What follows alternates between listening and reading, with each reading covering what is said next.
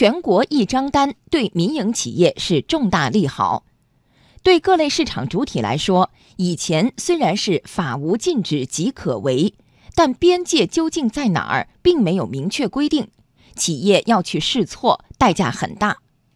国家发改委宏观经济研究院市场与价格研究所研究员郭立岩认为，全国一张负面清单可以明确边界，激发市场活力。全国有一张清单，我看了这个清单，我就知道。没有在清单之内的这个项目，那么我合法合规我都可以干。那如果发现是清单内的禁止项目，这就是我就明确了什么东西我不能做。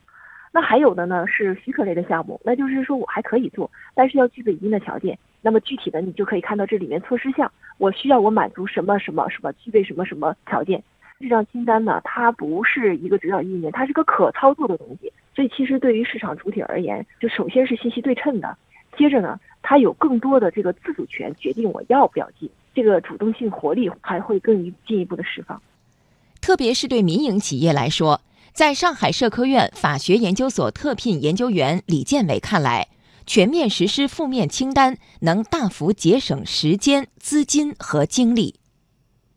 很多的我们市场领域呢，民营企业是由玻璃门或者弹簧门，有一些的约束呢，它是进入不了的。那么，在新版的市场准入清单之下呢，这些领域啊，民营企业就可以平等的、没有障碍的飞进即入。第二个方面变化呢，是民营企业原来想从事一个市场领域，事前的这个政府管理啊，环节是非常多的，各种审批啊，某种特许，各种的资质呃要求非常多。在新版的这个负面清单呢，那么我们采取的方式呢是放松前端。把事前的规制变为之后的服务监管，企业呢需要花的时间啊、精力啊，包括费用呢，大为精简，对我们民营企业啊也是一个重大的利好。